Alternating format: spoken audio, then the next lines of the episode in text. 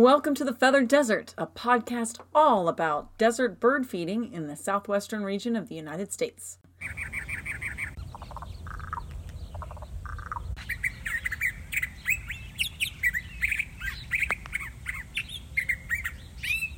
Welcome back to the Feathered Desert, everyone. We are happy to have you with us today. And today, our podcast is a continuation of our Desert Pollinator series. This one is Fluttering Butterflies. And that's what we're going to talk about today. Um, it's interesting, though, of all the pollinators that we're going to cover in our series on our desert pollinators, butterflies are probably the most well loved, but in an interesting twist, they're the least productive pollinators although they're still very important to our desert environment.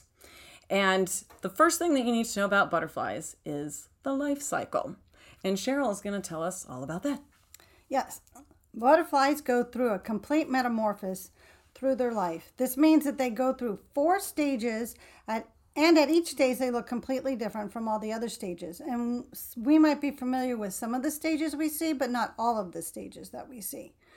Um, so, stage one is the egg stage, and the adult butterflies lay eggs on a host plant to begin the complete metamorphosis.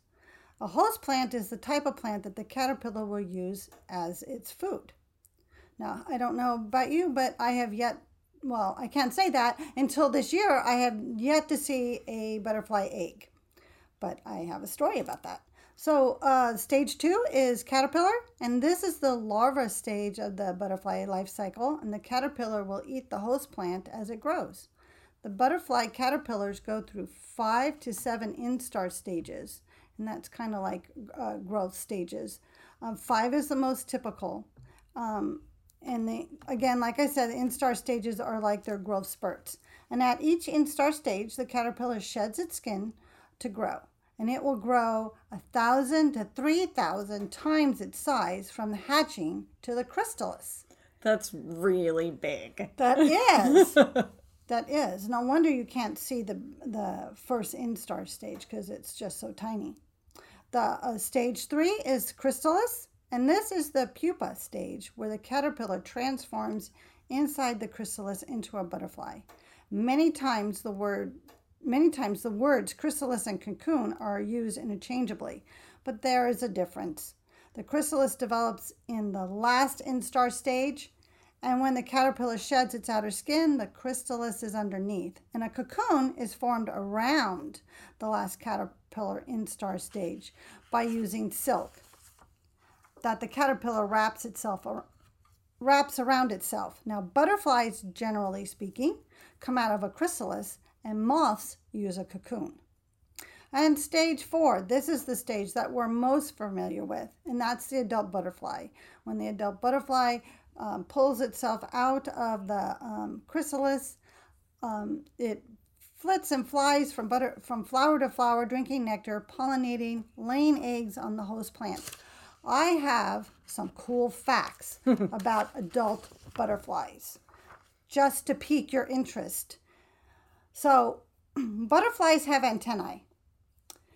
But what do we generally think antenna is antennae are used for? Generally like maybe touching or hearing because we think of our TV sets mm. with the antennae. No.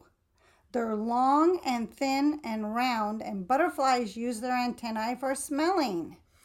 Mm, that's a really long nose. It is. uh, and how they um be interesting to know how they compute that information in their brain from their antennae. Yeah. I think of all these weird things when I find these cool facts. um, so we know how they smell. So how um, do they hear? Because butterflies don't have ears. They hear through vibrations and they use their wings. So when a butterfly is sitting at rest on a flower with its wings um, upright, it's actually not completely at rest because it's listening. It's trying to figure out what its environment is like because it's feeling for vibrations. And its wings itself are fascinating because the adult butterfly, when I was growing up, it was always don't touch the butterfly's wings because you you transfer oils from your fingers to the wings and it right. inhibits their um, flight and then you get this dust and i always thought it was like fairy dust yeah like a powder And that's yes. what i thought yeah but it's not. It's a thin, smooth coat of scales of all those different colors that are on its wings. And and so now we know how they he- they smell. We know how they hear. How do you think they taste? Do they have a big old tongue? No. No tongue. Butterflies taste with their feet. Feet. Yummy. So when that adult female butterfly lands on the host plant, which I'm not sure if they use completely taste to pick out the plant where they lay their eggs or whether they use sight too, but she lays, she lands on that leaf and she, I, I just envision her, you know, like sliding her feet back and forth or picking them up and down. So, and she's like, hmm, this tastes like a good plant. I think I'm going to lay some of my eggs here. But I just, I'm just like floored by these cool things that flitter around in our backyards. They are very Um, cool. they're- And they do use vision and uh, uh, the touch, the taste to decide because when they're flying, they look for the shape of the leaves that are common to their host plant and then they land, land on, on it, it and and it. then they do all the touching with their feet and decide if that's a plant they want to use. Thank you, because Yes. that was a question I was going to ask after the podcast. Because you know, with me, one question leads to another one. Um, so, and two more things: they're busier, they're more um, active during the day. Actually, the warmest part of the day because they actually need the sun to um, keep fluid circulating Right. and their wings moving. And they use sight not only to find the host plant, like Kiersten just said, but they use sight to find their mates, which is why they're in such um, vibrant, uh, beautiful colors most of the time. And now, Kiersten, now that you're just totally, totally enthralled with these butterflies, Kiersten's going to let you know about five southwestern desert butterflies that you could probably find in your backyard. Yes. And actually, I have seen all of the ones I'm going to talk about in my yard, with the exception of one that I don't have the right types of plants to attract, but everything else. And then my final one, Cheryl has some fun she wants to tell us about, about that last butterfly we're going to talk about. All right, so like she said, we're going to do five, and these are very interesting butterflies that are found. Um, some of them are found in other places, but some of them are found right here in the desert southwest and nowhere else. So, once again, we are super lucky to have these guys. So, the first one is the queen. This one might be one that all of you have seen, and sometimes people mistake it for a monarch, but the queen is slightly different.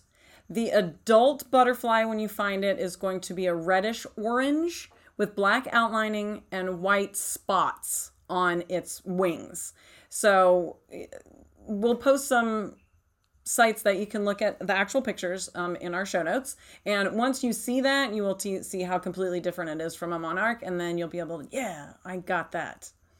So if you want to attract them to your yard, some of the nectar plants that they really like is lantana. That does actually great here in the desert. Uh, the brittle bush, which is native to our area, the desert marigold will also attract them, and the prairie zinnia.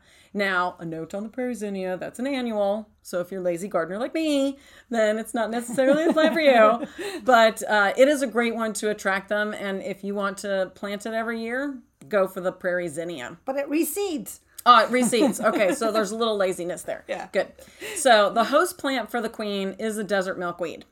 And remember, when you plant that host plant, that desert milkweed, you're planting it so it will lay its eggs on there and the caterpillar will eat it. But they only lay one or two eggs on one plant, so you don't ever have to worry about it eating it to the ground because it's going to be one or two caterpillars at a time. Now, the caterpillar, if you are lucky enough to get them on your desert milkweed, is striped black, white, and yellow. So, pretty obvious. It is not trying to hide itself because it takes those poisons that are in the milkweed and it keeps it in its body and it makes it taste really disgusting. So, one or two of them a year are going to have to take that for the team where they get eaten by a new baby bird. And then that bird is going to be like and spit it out and they're never going to eat one ever again. So sorry one of you at least one or two of you is going to be eaten a year by new birds. Uh, but then the rest will never get eaten because they're like that's disgusting i don't want to eat that again so another thing to keep in mind since we do have monarchs here the best way to tell a queen caterpillar from a monarch caterpillar is that it has three fleshy filaments down its body. So they look like little antenna, but they're kind of floppy. There's going to be a set at the head there's going to be a set in the middle, there's going to be a set at the end. And the monarch caterpillar only has two sets. It does not have the fleshy set in the middle. So that will tell you that it's a queen versus a monarch. And that's the way you can tell because they use the same host plant. I know. I'm so excited for next year because I have desert milkweed growing in my backyard. Um, also, the males, when they are adults as butterflies, you can tell the difference between a male and female queen.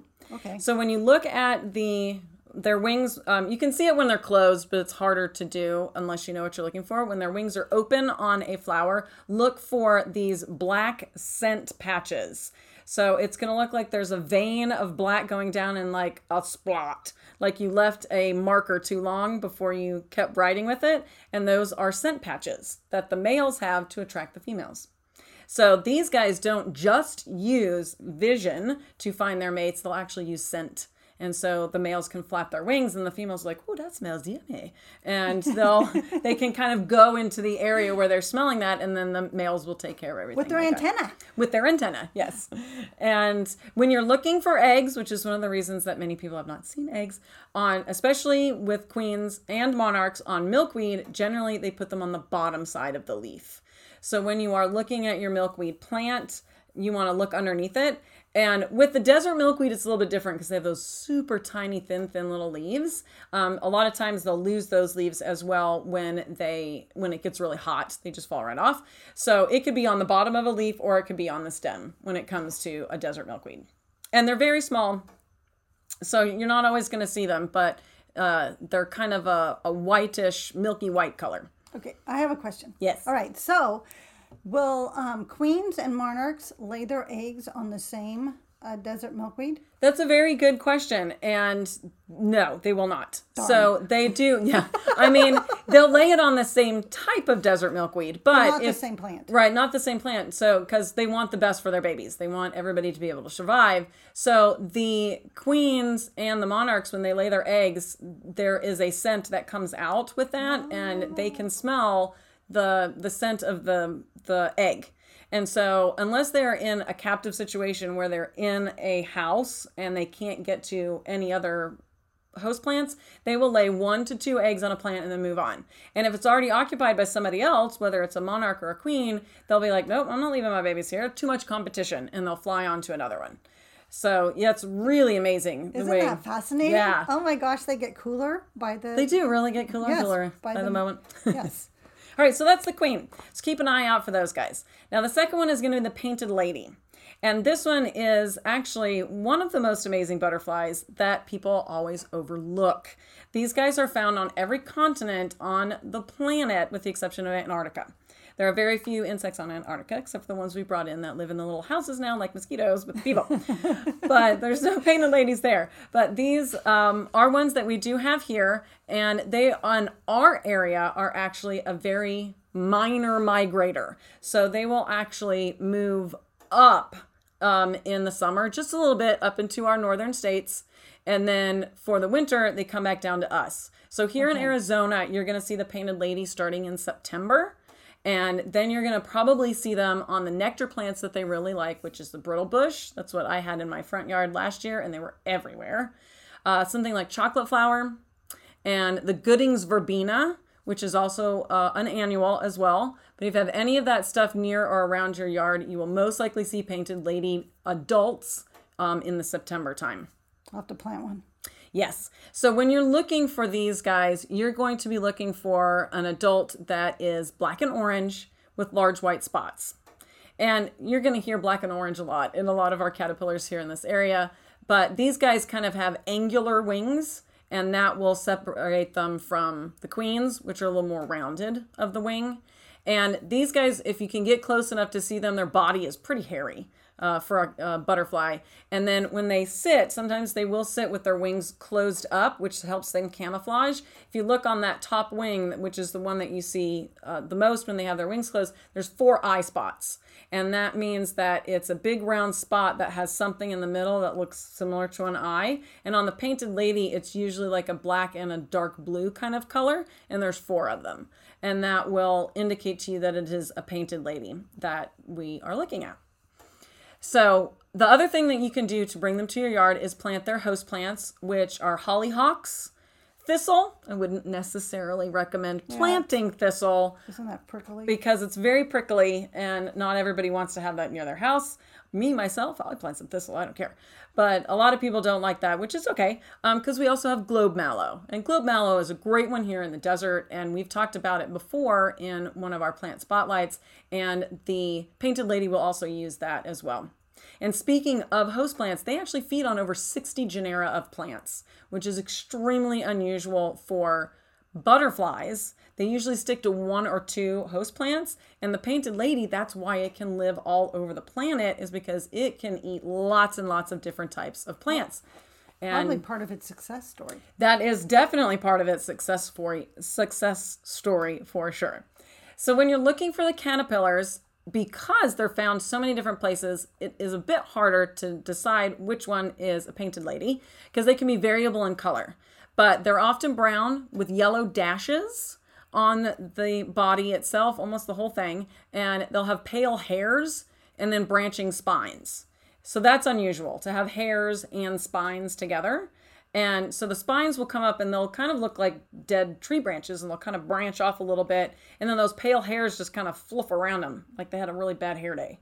And that's a good way to look for what type of caterpillar it is. And of course, if you see it on your globe mallow or hollyhocks, if you happen to have those planted, or if there's thistle near you, then you're most likely looking at a painted lady.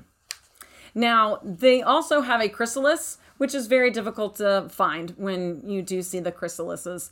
And uh, their chrysalis, the painted lady, will kind of be a brownish tan with these gold accents on it. It looks really beautiful if you ever do find them, which it won't be on the host plant. So you're not going to be looking on their host plant for that. You'd be looking at trees or fence posts or something that are nearby. Uh, but it does, it looks like a little piece of jewelry. It's pretty amazing. So, just to let you guys know one more thing about these guys is that they are found all over the world, as I said, and they actually have a longer migration path in Europe than monarchs do. Because they will go from the very, very bottom of the continent all the way up to the tippy tippy top. And that's farther than the monarch actually migrates from Mexico. They are cool. They are They're- cool butterfly. Very interesting. So that is our painted lady. All right, so number three is going to be our two-tailed swallowtail. And what's really cool about the two-tailed swallowtail is that is the official Arizona butterfly. Yay! And so, yeah, if you see these guys, right. it'll be awesome. And the adult is actually three and a half to four and a half inches, which is a very large butterfly.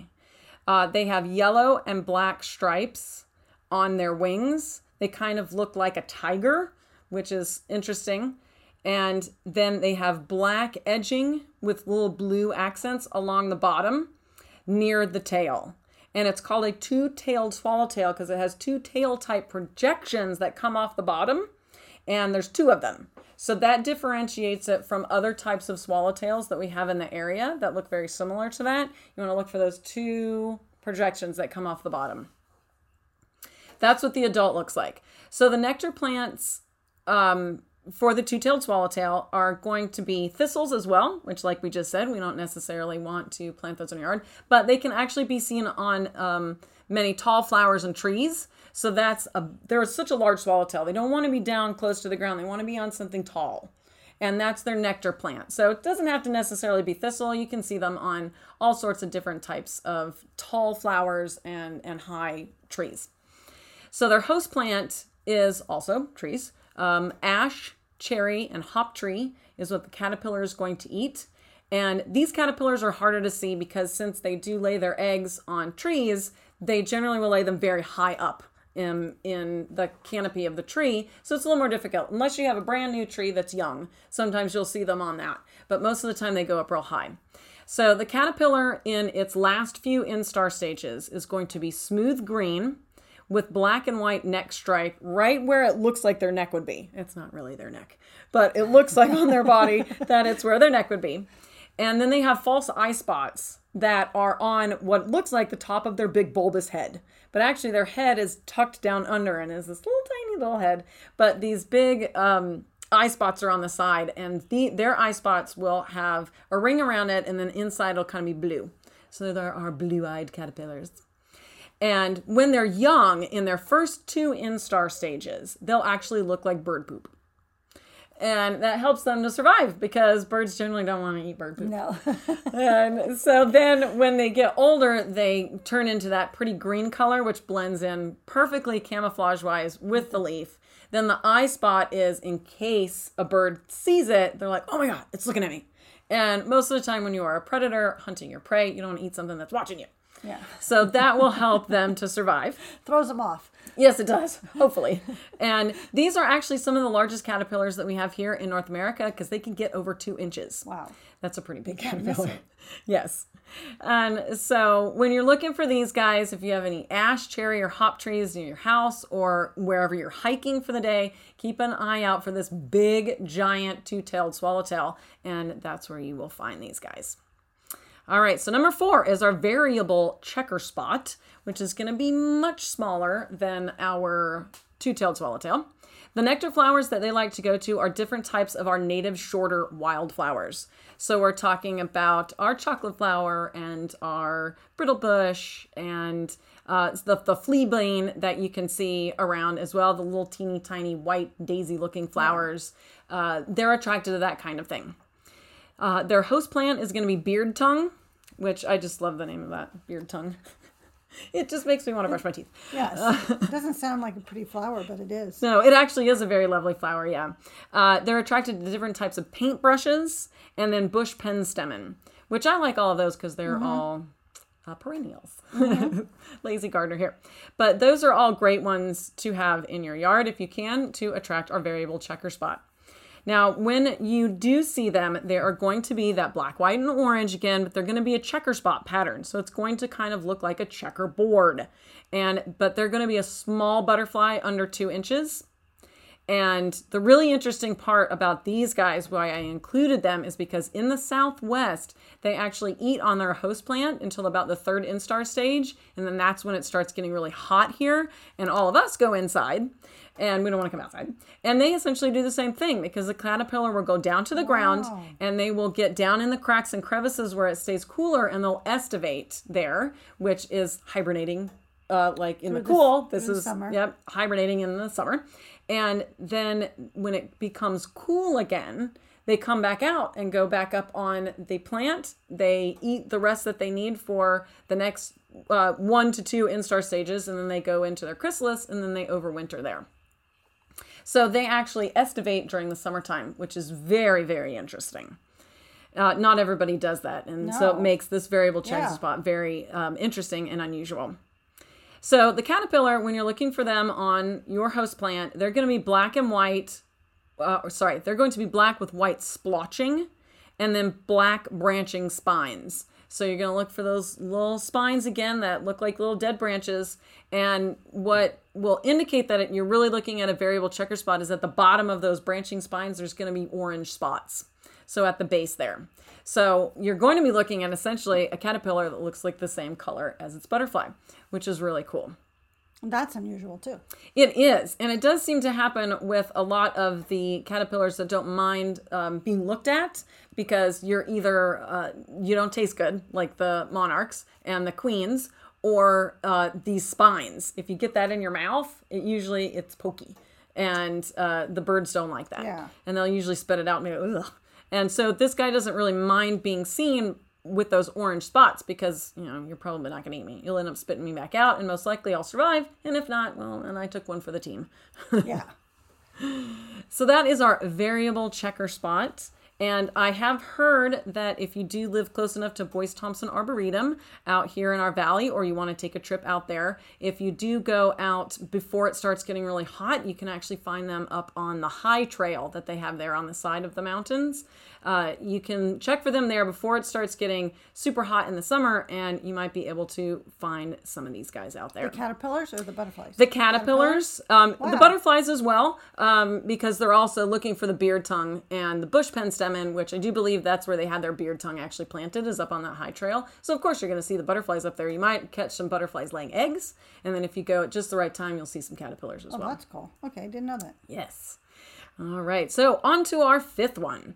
Um, this one is one of the very smallest butterflies that we have, especially in Arizona. and this is called the orange skipperling. And we picked this one because Cheryl has a fun story to tell us. And also, it is a butterfly that is often overlooked. So, their nectar flower is going to be small headed wildflowers such as the spreading fleabane.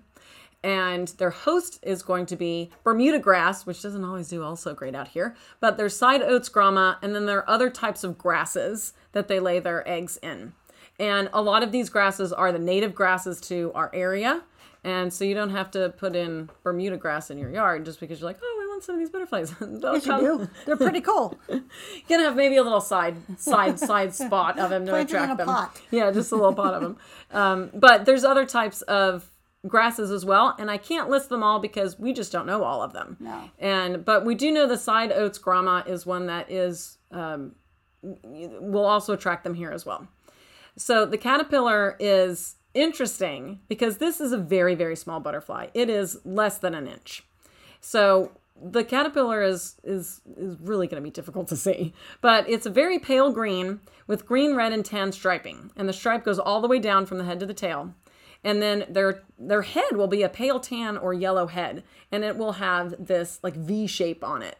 And so it's unusual for such a small grass type caterpillar to be kind of brightly colored like that, but that is what they look like.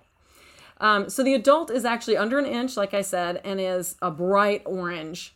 And this is a type of skipper. So it's called a skipperling because it's very small. And the way you can tell a skipper from other types of butterflies is when they are stationary, they fold its wings back and it looks like a jet airplane. So like uh, or paper airplanes that you made when you were kids. That's what it looks like when it is stationary on a leaf. And this one is going to be that bright, bright orange color. And for you, though, for those of you that are hikers, it's often that thing that like flips right in front of your face, and you're like, "Oh, what was that?" And it's just going across the trail because it's going from one flower to the next. Because a lot of those really small wildflowers that they like, like the the fleabane, are right along our trail edges, and so they just flip right in front of you, and you're just like, oh, you don't even think about it. What you're seeing are orange skipperlings. So next time you guys are hiking out there and you see something orange, just take a minute, take a stop, and see if you can see them. Because if you can be patient enough for them to land on one of those fleabanes, you can get a really nice look at them, and they really are quite interesting uh, caterpillars. I mean, sorry, quite interesting butterflies. So that's the orange skipperling. Now that's number five on our list. And keep in mind all of the different host plants um, and nectar plants, the nectar plants that I've been talking about, this is what the butterflies are pollinating. And you probably heard me say pretty much everything except for Bermuda grass is native to this area. And so that's why they're so important because they're picking our native wildflowers to pollinate, and we definitely need those. All right, so the next question is how can we help um, our well how can we help our butterflies and then how are our butterflies helping our birds since we are a bird podcast how exactly do our butterflies help our birds So, the most important stage of our desert uh, birds, well, the most important stage to our desert birds, excuse me, is the caterpillar stage. And this is the stage that helps our birds raise their young and feed themselves. So, um, if I tell you right now, I'm going to, Doug Tallamy, who's an excellent, um, he wrote the book on um, Nature's Best Hope. He talks about insects. I'm telling you, caterpillars are going to save the world. yes they are So, birds um, are an important predator of butterflies, particularly in the caterpillar stage. Warblers and other songbirds seek out caterpillars to sustain the high energy levels needed to complete their spring and fall migrations. And songbirds would not survive without invertebrates um, like butterfly and moth caterpillars to feed their young. Young birds may need anywhere from 6,000 to 9,000 caterpillars to reach fledgling status. Now, fledgling status is when they leave the nest, and that is 6,000 to 9,000 caterpillars per bird. So, if you're a chickadee and you got five babies, I think you actually times nine, nine times five, that's 40,000 caterpillars you got to find Yeah, that's a lot to get all your babies up and out of the um, the nest. That's a lot of work. Yeah, that's a lot of caterpillars to find. And not only that, you got to feed yourself. yeah So, um, butterflies and their caterpillars play an integral role in providing subsistence to the variety of life on the planet. And when you see predation in your yard, like we're talking about, you're planting your own native plants, um, it means that the population of caterpillars in your yard is robust enough to handle it. It is part of providing a healthy ecosystem, which I am so excited to share my story because Kiersten hasn't heard this one yet. but um, last year I planted a yellow bells, and um, I'm not even going to attempt the um, scientific name for it, but it's a plant that you see in a lot of native landscaping. It's got huge tubular yellow flowers and bright green leaves. And um, I, in the hope that someday I would get caterpillars and I would get the dog face butterfly because that's its host plant. Well, less than a year later, I, I, I found evidence of caterpillars and probably chrysalists on my plant or on the posts around the stake that's holding up the plants. Nice. And um, yesterday I was in my front yard and I had two dog faced butterflies on my lantana plant. And I was like jumping up and down, jumping up and down because I was so excited because I love it when nature works. Yes. All I had to do was plant a plant and water it and I don't it doesn't even need much water now because it's it's native. It's made it a year and um, nature is doing its thing. Plant So- it and they will come. Yes, so cool. And my story about the um, little orange skipper, skipperling is uh, skipperling is that one day, uh, Saturday morning, I was out weeding my um, excuse me my grasses, and right in front of as I was leaning over into the grass, right in front of me landed an orange skipperling, and I'm like, "Well, hi, what are you doing?" and it looked at me. And it laid an egg.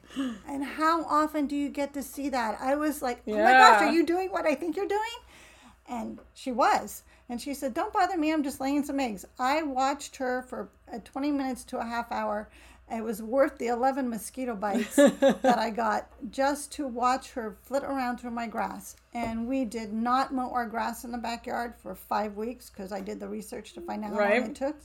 And I don't know how many butterflies, because I see them in my yard all the time. So I have no idea how many butterflies actually um, went from stage one to stage four in my backyard because there there's predation in my backyard. I got birds that like to get bugs out of the grass. Of course. But at least I understand the process and it was okay. So if I didn't get any of those butterflies, at least I got um Yes, you got at to least see I it. fed the birds and I got to see it. yeah. So, and also, while we're talking about um, how um, butterflies um, help our birds, they also help us. And part of the value of the butterfly is the aesthetic um, feeling that we get from seeing them and how, how um, we interpret it. And um, the butterflies, their beauty and their brilliance have been in the imaginations of um, people through many ancient cultures and up into literature, from the Bible to Shakespeare to poetry to m- musical lyrics. Today, butterflies are in art, jewelry, crafts. So, even as Kiersten pointed out, that the butterfly is less of a, a pollinator in its importance, it still is important because it brings beauty to our lives. And I don't think there's anything wrong with that. No, not at all. And I'm, now, um, yeah. I'm sure most of the people listening to this podcast right now saw, ooh, butterflies. I want to know what that is. Yes. And we can't imagine our lives without butterflies. And that's one of the things that I'm going to talk about next is Yes. how we can help those butterflies. Take it away, Kiersten. And uh, the best thing to do is plant native plants. Now you're going to go into many stores and you're like, I'm going to plant something for butterflies, and they're going to say, Well, here you can have this butterfly bush. Plant that. That is not a native. It comes from Asia. So anything that is those, gosh, I can't even remember what they call them now. Um, there's one that is called butterfly bush, which is a native milkweed to the east coast which don't plant that here it needs too much water. But there's you can go in and you see them and uh, they're these ones that everybody says oh you'll get a million butterflies off of them you will but you're also going to attract for those of you who have enough moisture in your area you're going to be attracting mosquitoes and because those mosquitoes that we now have here are from Asia as well, and that particular that plant that you just planted, which is called that butterfly bush, they are attracted to that for mating because the males drink the nectar from that. So the females come in and say, "Hey boys," and then they're like, "Oh, look at those people over there. I'm going to get me some food." Yeah. And so you're just attracting mosquitoes to your yard as well as those pretty butterflies. So, especially here in the Southwest, plant native plants, and then you're going to see that little orange skipperling. You're going to get the painted lady. You're going to get the queen. The dog-faced butterfly, which is a very pretty yellow. Yes, the dog face butterfly, um, all sorts of different pretty, pretty butterflies. And when you're considering doing a butterfly garden, think about doing nectar plants as well as the host plants. That is going to bring you the most abundance when it comes to butterflies. It's also going to help that butterfly's life cycle because that uh, two tailed swallowtail that comes by and says, Oh gosh, this looks good. I'm going to drink from that. And you just happen to have a cherry tree over here or an ash tree, something that works in our area. And she's like, Oh, I'll just lay some eggs here too. This is perfect. And then you're going to help them through that cycle. And they never lay a ton of eggs on something unless it's the very last stage of their life and she's just like I got to get all these eggs out but that's going to end up like being maybe 20 and most of them are going to get eaten they're not going to eat your plant into the ground and kill your plant off they're not going to do that it's going to be one or two here or there so I get to do the plant spotlight today. Very excited about that. And I, am have too. chosen. Oh, you have two? No, I I'm excited. Oh, excited for me to do it. Yes. Yes. All right. uh, so for the plant spotlight today, I have chosen the desert hackberry. And I love this one because it can be a shrub that can get eight feet and 10 feet wide, or you can prune it and keep it smaller. But um, once you've established it, it's very low water. It can take full sun with no problem. You do need to make sure you have good drainage. It does not like to have moist roots. Um, um, but keep in mind you can prune that down. So you do want to have a space where you can, it can grow a little bit. You don't want to keep it too small. Um, and it does have thorns, but they're generally under an inch, so they're not too much of a big issue. You certainly don't want it to be in a, a walkway where you're brushing against it every single day, but it's a great one to have this desert hackberry. And the reason I picked that one for our Desert Pollinators podcast is that it's the host plant for many butterflies in this area, including our American snout, which is a very small little butterfly that you generally don't even see it until it opens its wings and it flashes this really bright orange and white at you the hackberry emperor, which is super common in this area, and the empress Leilia, just to name a few. That's only three that use that as the host plant. Then this desert hackberry also works for our birds as well. Just to mention one little bird, the verdin that we have talked about as well, loves this one because it has these little orange berries on it. Um, uh, during the summertime, towards the end of the summertime, and that will bring the verdin as well. And who doesn't want a little verdin in their I know. backyard? I Yeah. know. They like cherry tomatoes too, by the way.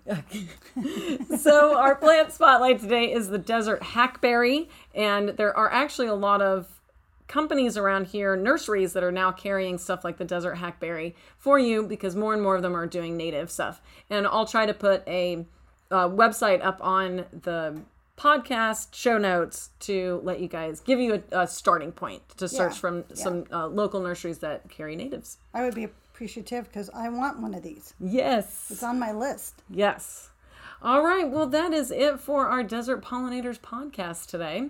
I do hope you guys learned something about butterflies and uh, caterpillars, since those Yes. are actually my favorite stage is the caterpillar stage. And uh, get out there in your garden, get some native plants, and get some butterfly viewing. Absolutely. All right. Thanks, guys.